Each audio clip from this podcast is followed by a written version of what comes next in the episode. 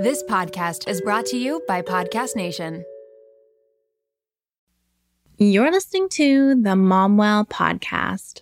Today, I'm excited to welcome holistic psychotherapist Vanessa Bennett to the show. Vanessa is a co author of the best selling book, It's Not Me, It's You. And I came to discover her through her TikToks that came across my For You page. Vanessa's story is so interesting in that she is a therapist herself. Her partner is also a therapist, and they document the things that they had to go through in order to make their relationship work and resolve some of their past wounds that they brought to the table. In today's episode, we talk about the impacts that the postpartum period can have on our relationships we talk about how slippery of a slope it can become when we start to think about our partner as the one or not. We also talk in length about what happens when the passion starts to fade in our relationships. Because whether you were still in the honeymoon phase of your relationship or not before you had babies, I suspect that after having babies, it put a damper on some things, and passion may not be the feeling to describe your relationship in the postpartum or even in the first few years after. Vanessa integrates years of depth psychology, Buddhism, and yoga psychology into the work she does. And so her approach to the conversation in masculine versus feminine energies brings a different perspective to the dynamic happening in this stage of our relationship. Let's tune into my conversation with Vanessa. Has becoming a parent created a strain in your relationship? If so, you are far from alone. In fact, 67% of parents report a decline in satisfaction in their relationship during the first three years of baby's life. Parenthood brings new responsibilities, new stresses, and new potential sources of conflict. You might find yourself trying to cope with an imbalance in household labor, or feeling unseen, unheard, and unappreciated. When your needs aren't being met, it can lead to a lack of intimacy and an increase in resentment. And when you start to feel resentful, it often becomes even more difficult to connect and communicate with your partner, creating a vicious cycle. If you're finding yourself feeling resentful, frustrated, or angry with your partner, talking to a specialized therapist who understands this adjustment can help. Mom therapists will help you work through your resentment, understand your emotions, help you set boundaries, communicate your needs, and help you explore what's really going on underneath your frustration. We provide virtual therapy support across Canada and are now serving 25 states in the US. Ready to learn more? Head to momwell.com slash booking to set up a free 15-minute virtual consultation. That's momwell.com slash booking.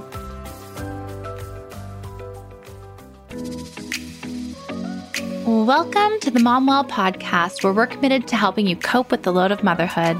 I'm your host, registered psychotherapist, and founder of Momwell, Erica Djossa. At Momwell, we know that motherhood is hard, but care shouldn't be. We're committed to providing you with knowledge, tools, and support to navigate the challenges of motherhood. Our mission is to put moms back on the priority list and empower them to create a mental wellness toolbox free from judgment, fear, and shame. On the show, we'll be discussing topics such as postpartum depression, identity loss, the mental load of motherhood, and more. We'll be joined by experts, moms, and professionals who can offer advice, practical tips, relatable stories, and honest conversations. Here at Momwell, we believe that when a mom is well, a baby is well. So join us as we discuss the topics that matter to you with experts who get it. Together, we can redefine motherhood and change the way moms are treated. Vanessa, thank you so much for taking the time to join us today. I'm so excited that you could be here. Thank you, Erica, for having me. I'm really excited to get to know you and have the conversation.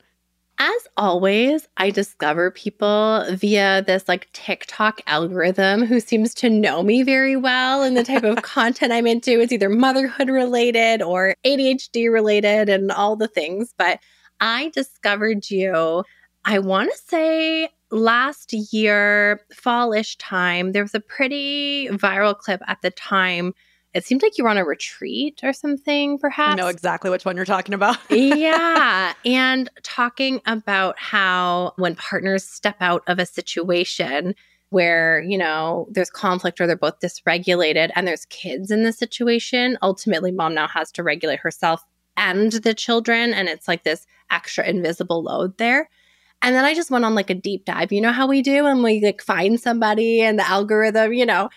So creepily, that is how I discovered you. And I'm so excited that you're here. And then I got into your book and your story with John. So really, moral of the story, I'm just stoked that you're here and I'm I'm excited about this.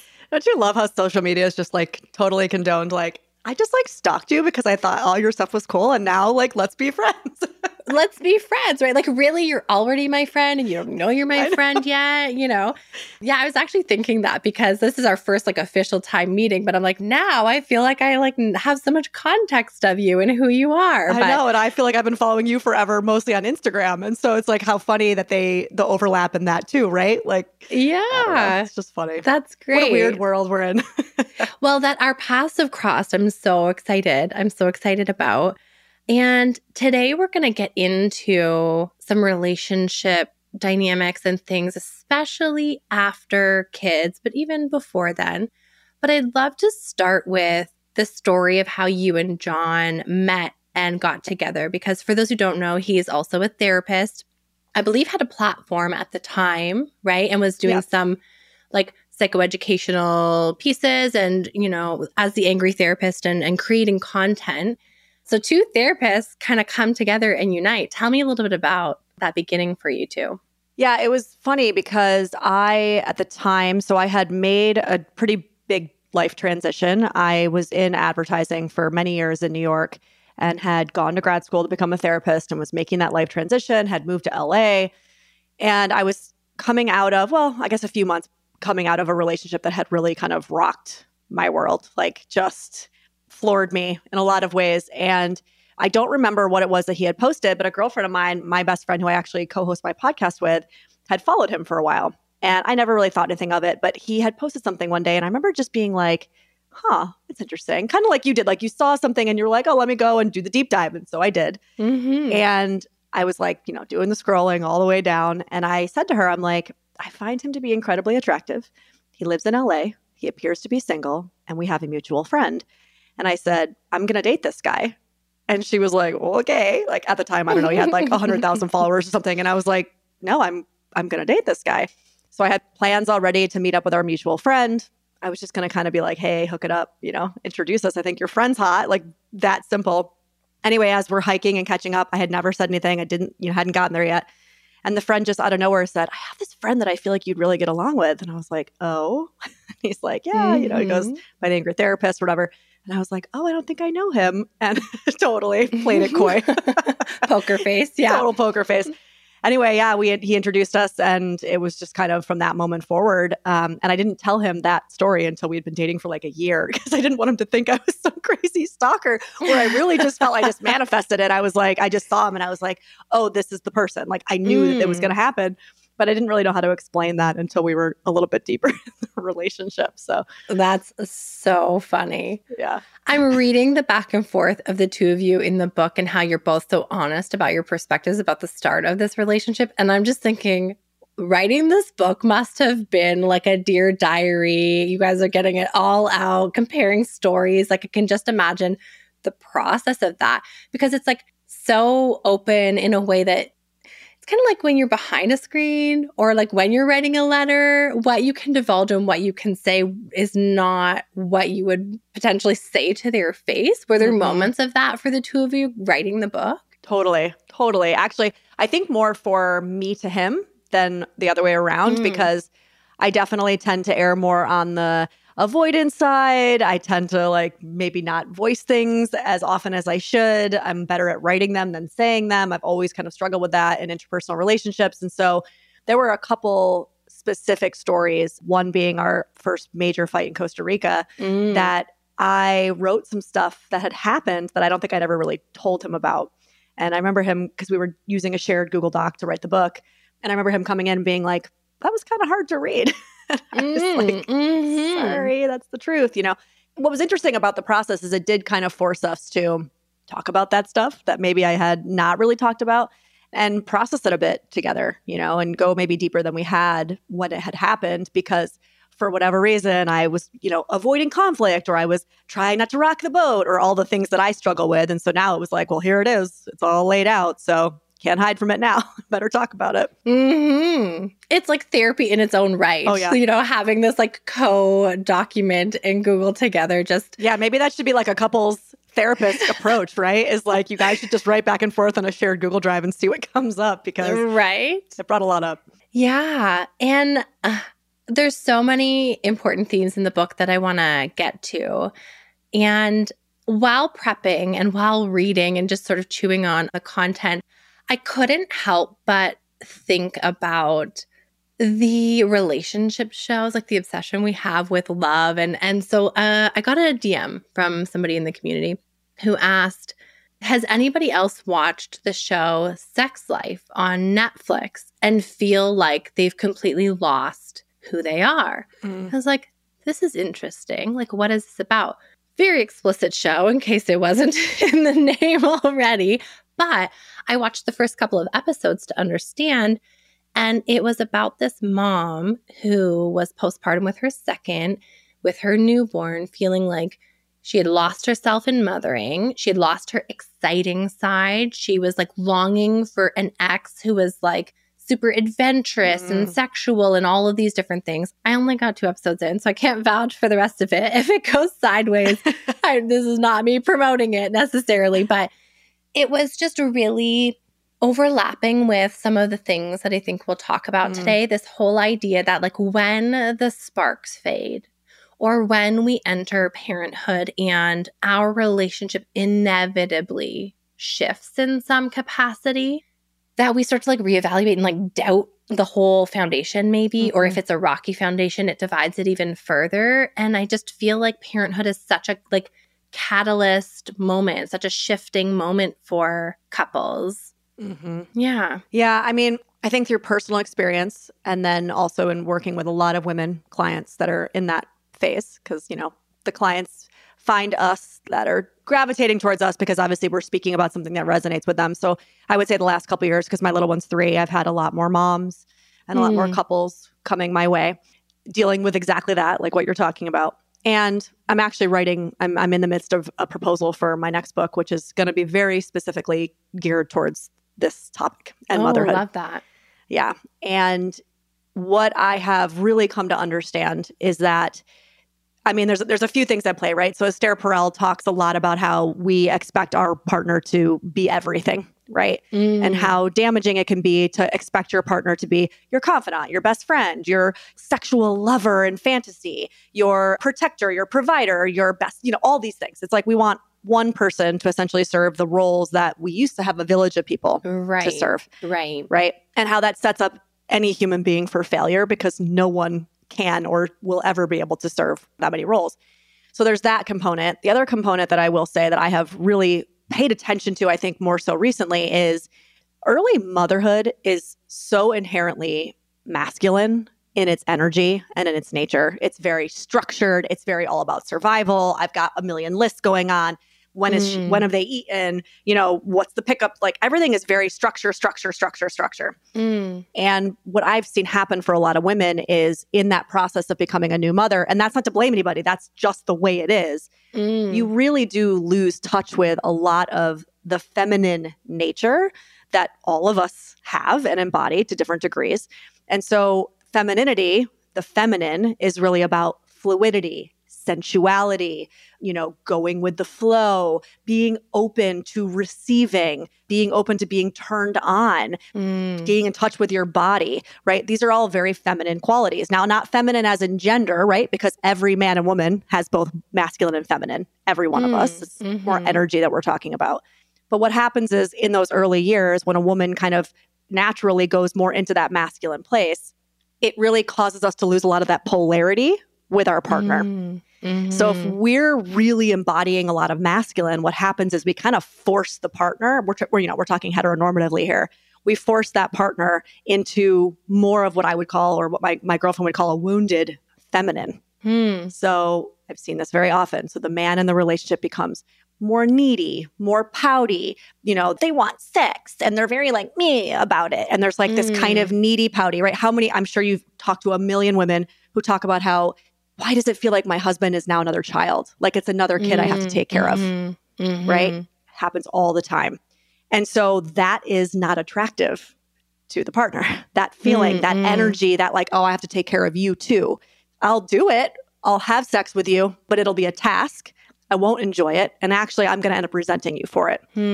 And so a lot of work I end up doing with partners and with women alone really is like, I get it. We can't take you out of that hyper masculine when you're in that mode, but we really do need to start figuring out how, as new mothers, we can start softening and reclaiming some of that feminine nature so that you can become more open again to things like sensuality because we're Mm. sexual beings. It's an important part of our life, right? But when you're in that like head down, go, go, go mode, there's no space for that.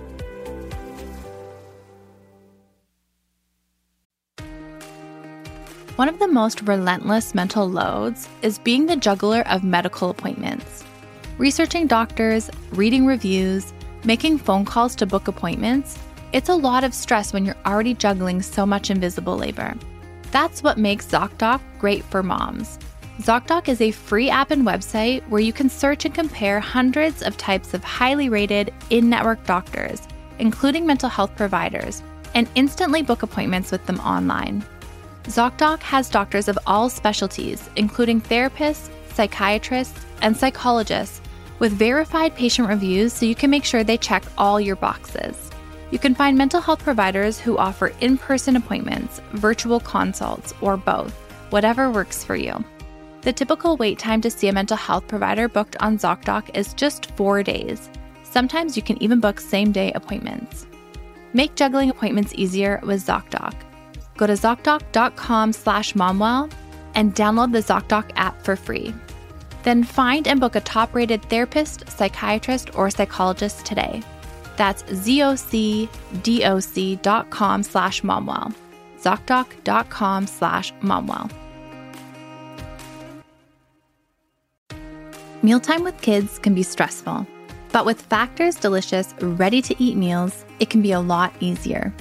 Every fresh, never frozen meal is chef crafted, dietitian approved, and ready to eat in just two minutes.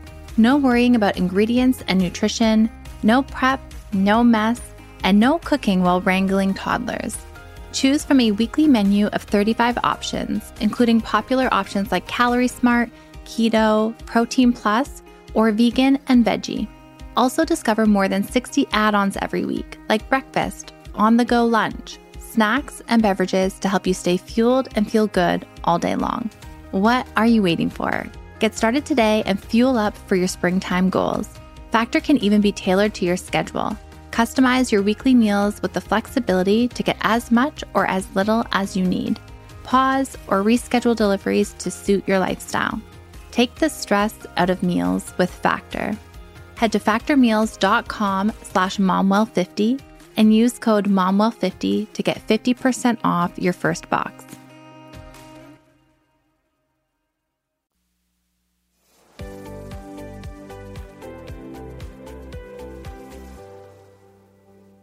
we're in like our body as a utility. Yes. You know, we're in a Totally. like a very functional role, Mhm. right? And not as you said, like not a playful or sensual role. We're in like a survival sort of duty. Mhm. Our body is even used for utility, all of these things.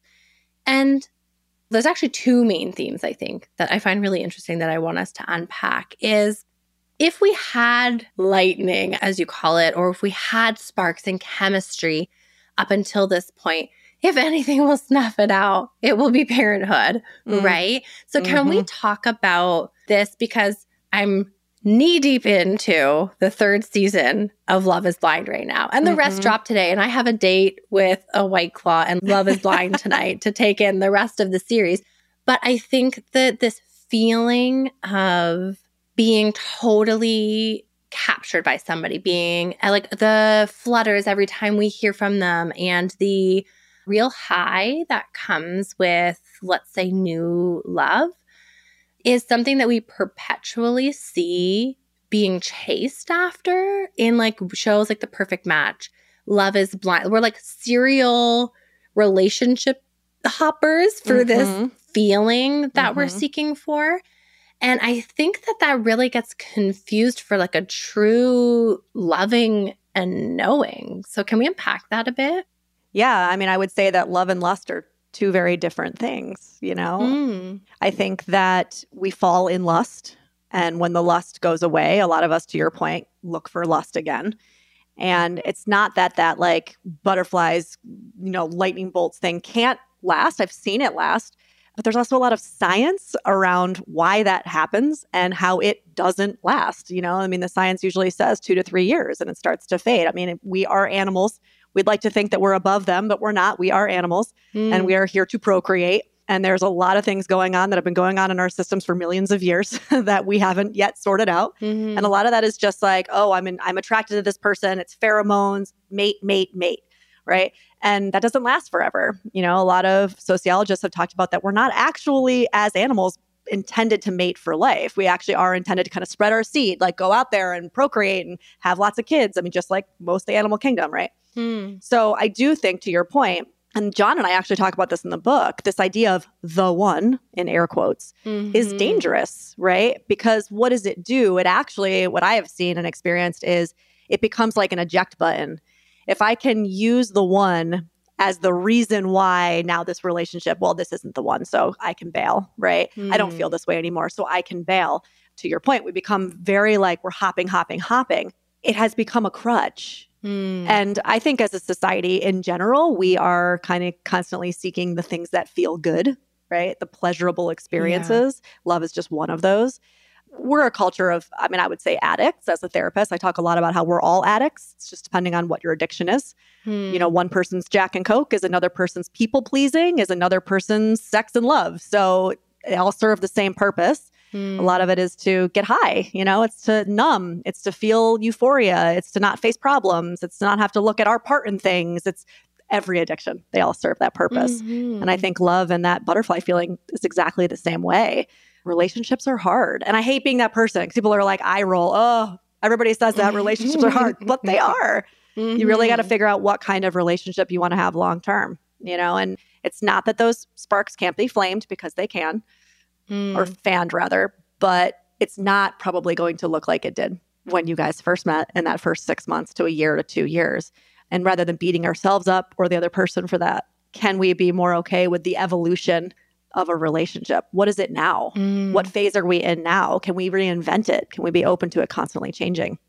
And when I think about the ones that are all consuming and preoccupying the relationships, like the roller coaster relationships, like the high, high highs and the low, low lows, in the book, you and John pair that with like sometimes the lightning actually isn't lightning, sometimes it's like dysfunction. And uh, my mind was just like, oh my gosh, yes.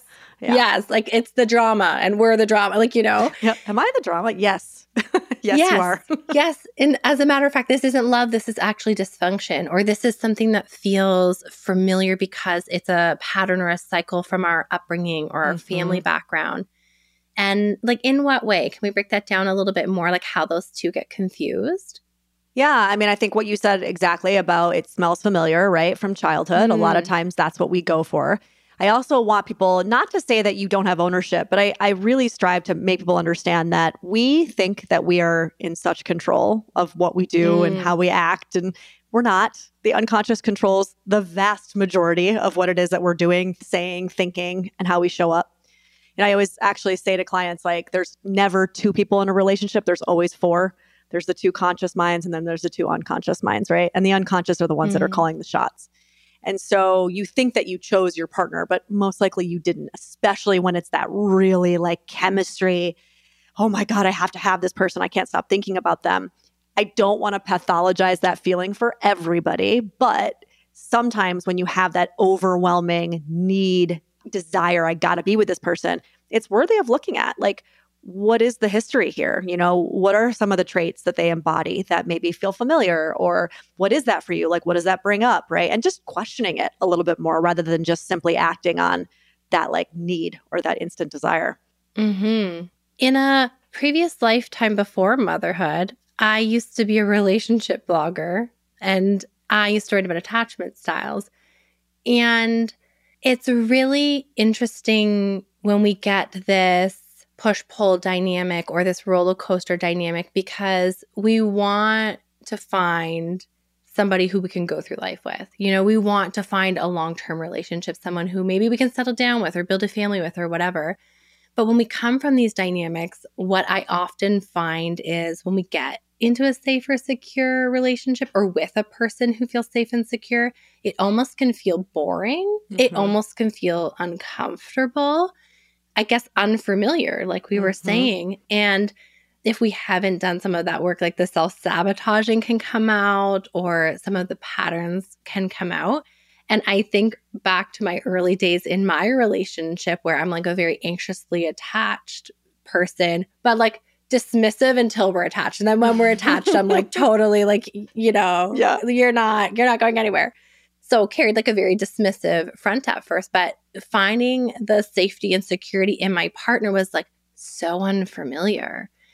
And the reason that I'm bringing this up is because I think the message that came in from my community about being in this stage of life now, where likely we're through the honeymoon stage, most of us, if we're in the thick of postpartum and we're whatever, the feelings may be calm, safe, dare I say boring, dare I say predictable, and that that doesn't mean that the relationship lacks. Mm-hmm. Right? Yeah. Yeah. That's a really good way to put it.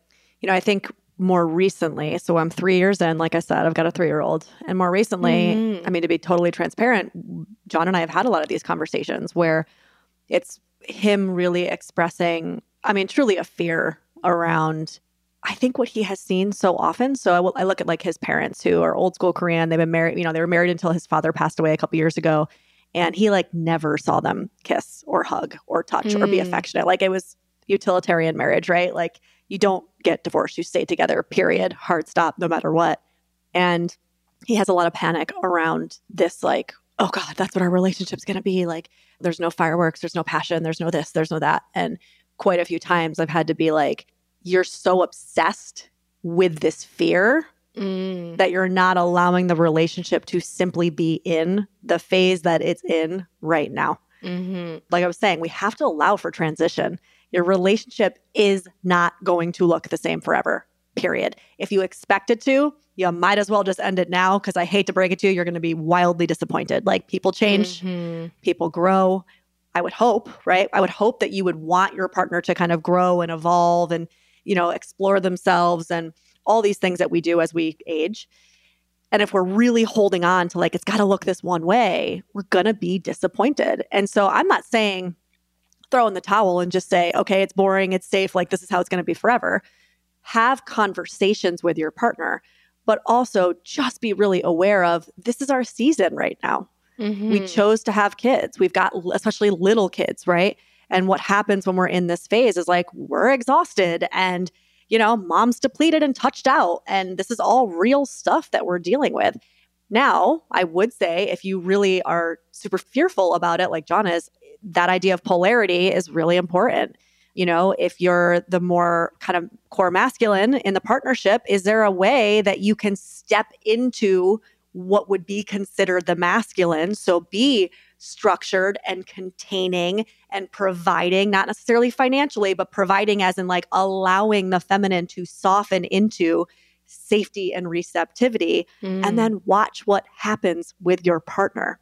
Because mm-hmm. I bet you, if she suddenly stops feeling all the time like you're just one of her children, mm. the polarity could potentially return if the damage hasn't already been too far done, right? Mm-hmm. And then I would mm-hmm. say to the mom, so the, you know, if we're talking more core feminine, if you find yourself mothering your husband, your partner, mm-hmm. we really need to start taking a step back and saying, where can I soften and allow him to step into this more masculine space? And again, this is not about finances. This is not about none of that. This is just an energy conversation, right? Mm. And I have found with the clients that I've worked with, with the couples, if I really challenge them in that way, I'm kind of surprised at when some of that polarity comes back. That conversation has to be had in conjunction with acceptance of the season that you're in because mm-hmm. you can't white knuckle it. You can't force it, you know, otherwise somebody's going to feel pressured and then there's going to be resentment. Want to get smarter about your health but feel overwhelmed trying to separate fact from fiction? We hear a lot about gut health, microbiomes, and other nutrition topics, but taking the time to research these is exhausting, and there's a lot of misinformation out there. The Zoe Science and Nutrition podcast makes it so much easier to get the information you need. With the help of world leading scientists, the podcast gives you research based information so you can make informed choices for yourself without pressure and guilt. People are loving Zoe Science and Nutrition. Listener Stephanie's Apple review says the Zoe Science and Nutrition podcast is a life changing, science based, myth busting podcast. That's a must listen for anyone who eats food and wants to understand how it affects their body. With the Zoe Science and Nutrition podcast, you can join Stephanie and millions of others accessing quality information about their health. Find it wherever you listen to podcasts. Mom rage often leads us to feeling ashamed, but the truth is that our rage doesn't mean we're bad moms. In fact, anger is a sign from our bodies that our needs aren't being met. As moms and therapists, Dr. Ashurina Nareem Psyched Mommy and I understand mom rage.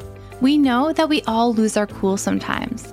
And we also know that with the right tools and strategies in place, those moments happen less often. We've teamed up and combined our years of experience to create All the Rage Raising Kids with Less Anger and More Connection, a course designed to be your go to resource for preventing and handling your anger. We dive into what causes your anger, how it impacts your body, how to reframe your thinking, and how to stay calm in triggering moments.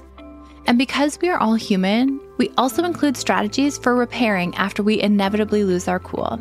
In honor of Maternal Mental Health Week, you can save $20 on the course with promo RAGE20 this week only. Don't miss out on your chance to save and make a positive change. Head to momwell.com slash rage and save with code RAGE20. That's momwell.com slash rage, code RAGE20.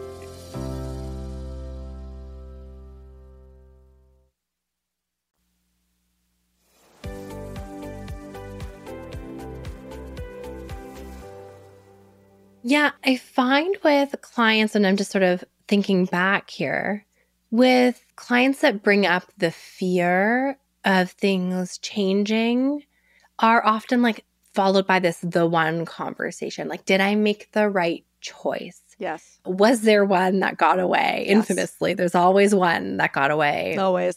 Was there, you know, like a lapse in judgment or did I miss a sign or is this a sign? And like kind of all of this I think of like memes with like the astrological, like trying to make all the Mhm. connections and foresight. And this idea of the one, we touched on it briefly, but it is so, I would say, like damaging in Totally. a lot of ways. And this comes off the heels of me watching The Perfect Match on Netflix too, where like literally in one minute, they're like, Oh, I think you're the one. Five minutes later, in another conversation, they're like, Oh, this could be my one person. And it's just like, what does that even mean? Like, what is the ultimate goal? What are we really like looking for here? I don't know. I'm just trying to like think through when people are saying the one, like, what is it that they're truly actually looking for when they say that? Security and safety, a promise. Mm. Hmm. I'm going to go a little maybe existential on this one, but the bottom line is as human beings, we are constantly craving a false sense of security, right? Mm. We as beings do not like to sit with and acknowledge the fact that all of this is fleeting. Every one of us is going to die. Nothing is permanent. Mhm. Everything is in cycles, right? And so we structure our lives, not just romantically, but our entire lives in a way and in an attempt to create security. We like things to fit in boxes. We think very black and white. Like, if you're the one, then that means that I am secure and I will be taken care of forever and ever. Amen. And I will never hurt and I will never have to worry about being alone and I will never have to face myself forever and ever. Amen Mm. so I come from a depth psychological background. So I practice from your, more of a Jungian approach, right? And depth psychology is considered the psychology of the soul. I'm not really out there doing like behavioral thought stopping techniques. I have a lot of respect for some CBT practices, but that's not really what I'm interested in. I'm interested in you as a soul being, right? And I think as a collective, we are all so panicked at the idea, the very, very real concept that things end. Mm. And so we create things like the one to make ourselves feel better versus sitting with the existential dread that comes up from the nothing is forever. Mm-hmm. Nothing lasts forever. Everything is impermanent. It's the nature of us as beings, right? Because here's the thing this could be the one, and you could be giving yourself this false sense of security, and you could get married tomorrow, and they could get hit by a bus the next day. Mm-hmm. Nothing is promised. None of this is promised. My next day with my little one is not promised, right? And if we start looking at things in that way, nothing is promised, you start to really have a different perspective on, like, oh, I made the wrong choice. What does that mean? Is there such a thing? I don't believe in wrong choices.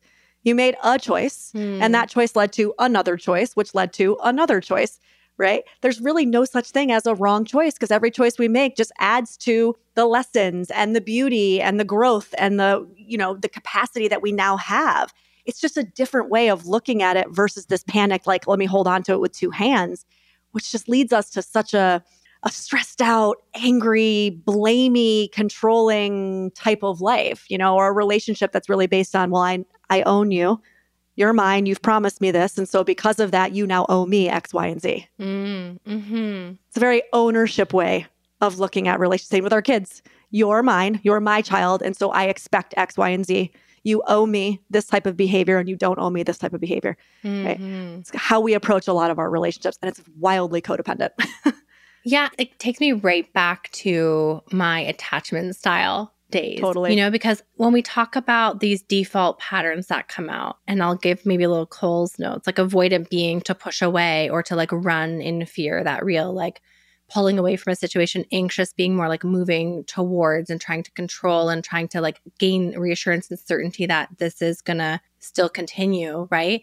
Ultimately, the core fear there being Abandonment. you're not going to be here tomorrow. Yeah. You know, like you're not. And so, this idea of the one in my mind when I see it play out is like, if I can catch the flaws and perceive that you are not the one and get ahead of it Yep. before you end it or you tell me, then I'm protecting myself here. Totally. Right. That's why uh, more avoidant attachment styles tend to be the fault finders and the ones who uh, will like kind of like nitpick and pick apart. Right Mm-hmm. where I'm totally more an anxious style that is like, please tell me you love me and you're not leaving me, you know, like just just are you mad? Are you sure you're not mad? Like kind of which I've I've really settled in now. It's going on 10 year anniversary this year of the safety and security of our relationship. But when we first got engaged, I had nightmares of like, mm, I don't think so. I don't think that this any of this is real. So I don't even think that like we want to go forward Right. with this. Like, are you sure? Because I don't think I'm sure. Like, I don't think I want to do this, right? And so when we are in the middle of the night in the nursery, breastfeeding or bottle feeding or rocking our child and watching shows about people totally like infatuated with each other and comparing our situation to them and then feeling some kind of way about it, it's like, am I seeing the first stages that this person isn't going to be here? Like, I, I go to like that fear place, that abandonment place, like, oh, is what I have not like that? And that's what it's supposed to look like. If it doesn't look like that, is this the beginning of the end for us? Like, Mhm. I hear that a lot from parents. Like, is this that seven year whatever itch, or is this part of our relationship where it all just crumbles from here? Yeah, I mean, I think so much of this again goes back to our work around sitting with ourselves and like, can I do the work around I'm okay? I've got me. Hmm. And this Mhm. isn't necessarily to say put up walls and be more avoidant. That's not what I'm saying, but it is a little bit more around I know who I am as an autonomous being. Mhm. I'm working on doing the reparenting work, by the way, that so often we want our partners to do for us, right. which is what a lot of this attachment stuff is, right? Like, I need you to soothe me. Mhm. And that's really what we want our parent to do. And so now I'm expecting my partner to do it, which, by the way, ill, not really great for the sex life, Mm. right? And so Mhm. it's really, again, it comes back to self. So much of this, like, I get in my head and I start doubting and I'm spinning. Get out of your head and into your body. Can we go with what's coming up for me? Why is my mind taking control of the wheel? And getting myself into all these scenarios of like, oh no, it's not right. It's we haven't had sex in two weeks. Like something's wrong. Are we in a seven year? Why am I going there? Why am I spinning? You're hiding from something. Your mind does that as a way to hide from something. Mm. Can we do that work of getting still and sitting with the discomfort and the panic that's coming up that's causing those thoughts? Because the thoughts are in response to something. Mm-hmm. And I would guarantee it's exactly what you said. A lot of times those thoughts come out of, oh God, I'm going to be alone. I'm going to be abandoned, uh, you know, destitute. What's going to happen? I'm going to be on the streets. Like I hear this stuff all the time from my clients. Mm-hmm. And so often I'm like, well, let's play the tape out.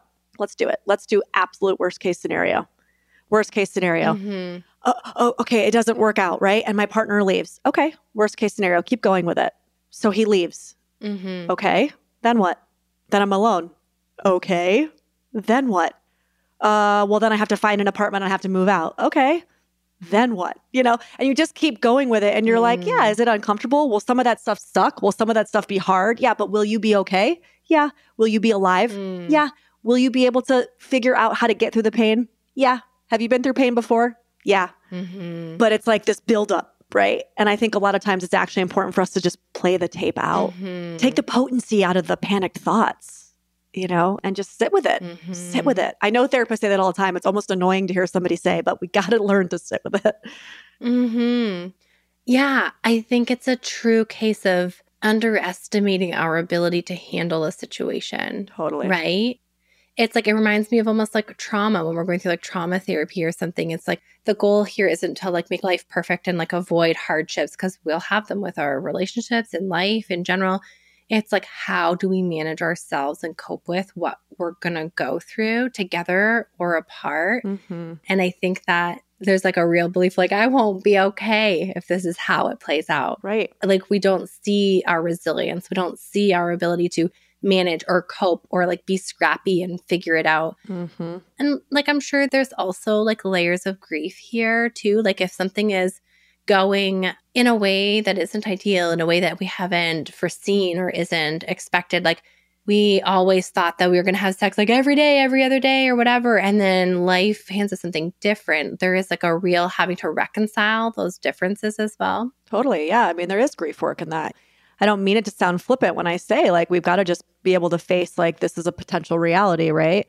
Nothing is promised, Mhm. like I said. And there is grief work in that. But again, grief work has to do with sitting in the fear, sitting in the discomfort and not Yes, distracting. acknowledging it. acknowledging it, Right. saying it out loud, right? It's like if you acknowledge the boogeyman, the boogeyman has less power. It's like speaking truth, you know? And I do think on the flip side of that, what I have also seen too is there are a lot of people out there that cling and hold on to things that might not be the healthiest and might not be the most fulfilling relationship because they'd rather that than the uncomfortable opposite, right? Which is maybe being alone or whatever that looks like.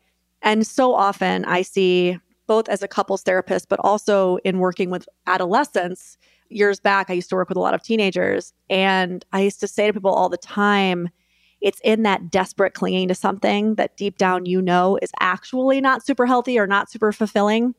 The longer you stay in that, the more what happens is you end up hating each other. Mm, hmm And that hating each other is really what ends up having those kids sitting on my couch, mm, which is like I grew up in a household where my parents hated each other hmm because they were too afraid to be alone. Yeah. So they just stayed in something that was awful. And me, the child, took, we're the ones that actually took the brunt of it, hmm right? I grew up in that. And so now that's my cross to bear now, as having always grown up in a household where I lived with two people that despised each other, Right. right? Versus calling it before you get to the place of hating each other so that you guys can be friends because you loved each other once. hmm You can be friends and co parents and have an amazing family dynamic and life for your kids that doesn't actually center around hate. Hmm And I, I- think a lot of people are not really ready to have that conversation. It makes people very uncomfortable, and I understand why. But as the person who's had the clients that are kids, you know, I, I tend to challenge people to look at it, even if they don't want to. Well, like we think that sometimes the end of a relationship is like the ultimate thing to avoid and like failure. But, you know, research will tell us that if we were raised in a home where the parents are constantly in conflict and hate each other, sometimes divorce predicts better outcomes emotionally and 100%. otherwise, Mhm. right? And I do weekend polls every weekend. And I feel like the most commonly asked question And the theme that comes up always is is anybody contemplating leaving their partner? Mm-hmm. Is anybody like over it, but like hanging in there for the kids? And and nobody wants to go into a relationship thinking about the end. Like we don't get into relationships thinking that they might part in a certain way or whatever. But if we are dating or are married to the ideal instead of the reality of the situation and the person, like it's healthy to reevaluate our partnership. Mm-hmm. And I, I, mean, like, that's a scary thing to say. I think it's a scary thing to say to a community who have postpartum moms where we're so dependent on the support of somebody to get through this season. Totally. And it's scary to think about, but it also can be very healthy sometimes, I would say.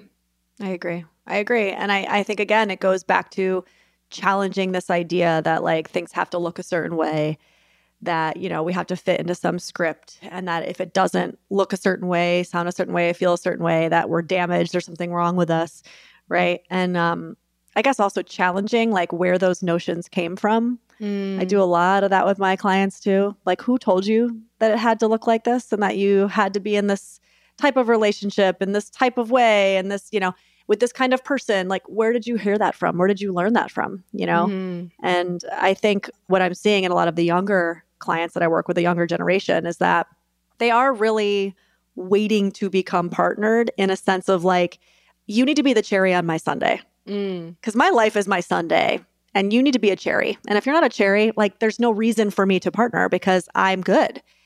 And that's a huge shift. You know, I think I know with like my mom and my grandmother, I mean, that wasn't an option, right? Like women Right. had to be married because we couldn't survive otherwise. And that's not the case anymore. And so I Mhm. do think, you know, people are like, oh, women are getting too picky. No, we're not. We just don't need it for survival anymore. And so you Mhm. better be a cherry. Otherwise, I'm good over here with my sundae. I love I that love for it. us. Can I say? Hell yes. I was reading something the other day about how the majority of divorces are actually initiated by women. And I was like, you know, it just speaks to what you're saying, like this evolution of like what we need in a partner now, because it isn't Yeah. necessarily for physical, financial security and survival. Yeah. Like it is now for this emotional and intimate connection, like a real seeing and knowing. Mhm. And that's a whole different expectation than maybe my mom or my grandmother had of their partner. Yeah. And so it changes, it changes the game in exciting ways. Like I'm excited for the next generation of parents and partners. I have to ask before we wrap up, like I'm just so curious, and you guys touched on this in the book a little bit, but like being married to another therapist, like come on, it's gotta be, there's gotta be pros and cons there. I can just imagine. Yeah, I mean, the pros are, you know, we speak the language and we really kind of I think have challenged each other to to work on some of the areas that we needed to grow in and, you know, whether it's me being conflict avoidant or having a hard time speaking up, like he's really helped me with a lot of that. You know, I'm not perfect, I never will be, but same with him. He's definitely somebody who wants to talk about everything where I'm like, we don't need to talk about that again. I actually don't want to talk about it again. Like that conversation's been done. We're done. Mhm, mhm. And so uh, the cons being sometimes we never stop talking about things. I can So- see that it would be like over analytical, probably, right? Like if you're both Ooh, have that yeah. same perspective. Yeah, I can imagine that. I will say our couples therapist, you know, because we regularly see somebody, as I think if you can afford it, everybody should. Yeah. And regularly, 99% of the time, we come in and we've got our ideas and what we want to talk about. And it doesn't matter. She'll stop us every time and be like, all right, let's turn towards each other, stop talking, look in each other's eyes. Mm. Let's settle into the more nervous system space. Let's talk about more from the emotional space. Like, get out of your heads Yeah. because that's where we live so often. Mhm. And almost every time we both come in with these kind of poker faces and we've got our list. And within 30 seconds of doing that, one of us is crying. I mean, almost Mhm. instantly. Mhm. And so, yeah, I mean, I think getting out of the head can be a really big challenge when you're in a relationship with two therapists. I can just imagine, or even like parenting and parenting styles. Like sometimes it's like an occupational hazard to just like know too much sometimes, you know? know too much. And so sharing Yep. that with each other and and I believe partnered and not married. I'll correct myself there. But yeah, it's both like helpful and, you know, challenging at the same time, I'm sure. Mm-hmm. I cannot wait for this next project and book that you're working on. And For those who really resonated with this conversation today and your your approach to these topics, where can they find more from you and learn more? Yeah, um, I'm on Instagram, Vanessa S. Bennett. Website's vanessabennett.com. I mean, that's that's it. The book is it's not me, it's you. It came out last year with my partner, and yeah, you'll be seeing one probably in the next year from me. Fingers crossed on my own. All about being a mom. It's going to be called Touched Out. Ooh, See what the subtitle I'm is. So excited about it. oh yeah. So if you, if this resonates, for sure you'll find more there. But yeah, you can connect me there. Also TikTok. I'm on the Coda Yoda over there. All things Mm. codependency. Oh, I love that. And we'll link all of that in the show notes so people can easily click through and find you. And Awesome. thank you so much for taking the time to be with us today. Thank you, Erica. I know that it can be really discouraging or disheartening sometimes to see some of the shows that we watch on TV and how much romance and passion is involved, or to daydream and long for the early days of your relationship where all you had time for was to prioritize each other. But over 70% of couples report feeling less satisfaction in their relationship for the first three years after baby. And that's not to say that we're doing anything wrong. I think it's actually highlighting what we're talking about, where we probably want to spend more time together or we might want to prioritize each other more, but there are just so many barriers that can get in the way sometimes.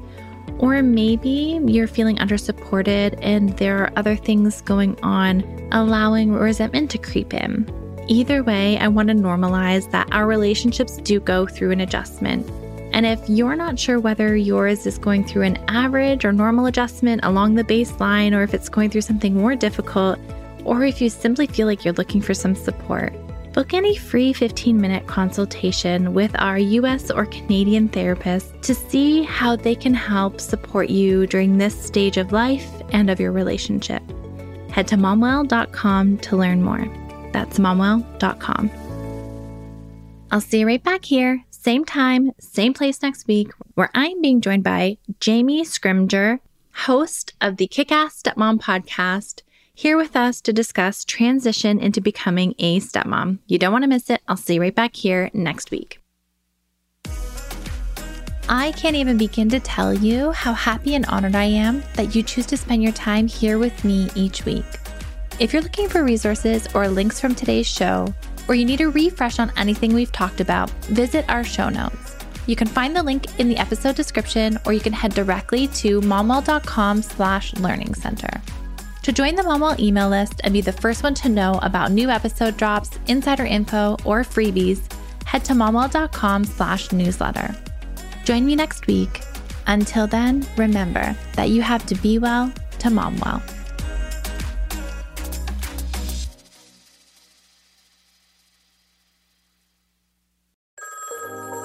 Settling is not an option for me. Everything I desire is already mine. What if you can have it all? because every day is for the girls.